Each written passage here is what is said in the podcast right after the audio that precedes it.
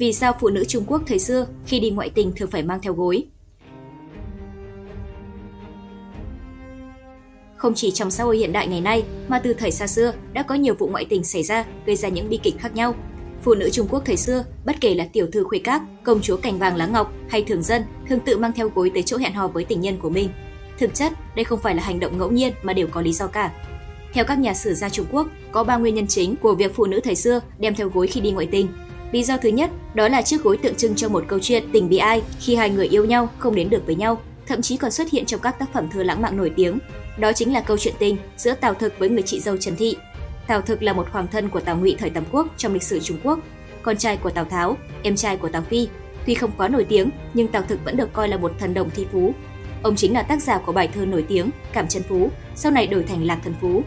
Trong bài thơ này, Tào Thực đã đề cập đến một nữ nhân là Trần Thị, người mà ông luôn thầm thương trộm nhớ nhưng không bao giờ đến được với nhau, bởi Trần Thị là vợ của Tào Phi, tức chị dâu của Tào Thực.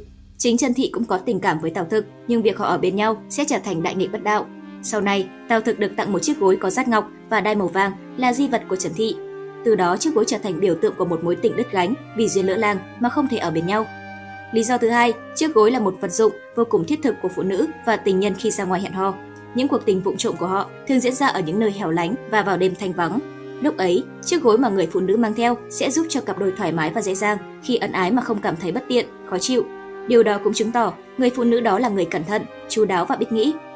Lý do thứ ba, chiếc gối này gọi là gối yên ương, còn được coi là tín vật định tình của người phụ nữ với tình nhân của mình. Phụ nữ thời xưa khi yêu say đắm một người đàn ông nào đó sẽ đem một món đồ cô ấy yêu quý nhất trao tặng cho người đàn ông như một biểu tượng của tình yêu giữa họ. Đó có thể là chiếc châm cái tóc, vòng tay, nhẫn hoặc một chiếc gối uyên ương. Một trong những người phụ nữ thời xưa Trung Quốc từng tặng gối uyên ương cho tình nhân của mình chính là Cao Dương công chúa, con gái của Đường Thái Tông Lý Thế Dân.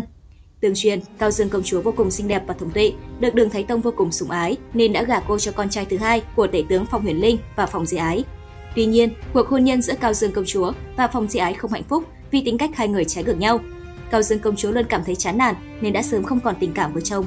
Trong một lần đi ăn, Cao Dương công chúa nghỉ chân tại một ngôi chùa đã gặp được sư trụ trì là hòa thượng Biện Cơ. Thấy Biện Cơ khôi ngô tuấn tú, lại lễ phép đoan trang, Cao Dương công chúa đã tỏ lòng mến mộ. Sau đó, cả hai bí mật qua lại với nhau, bất chấp những kiêng kỵ và ràng buộc của lễ giáo.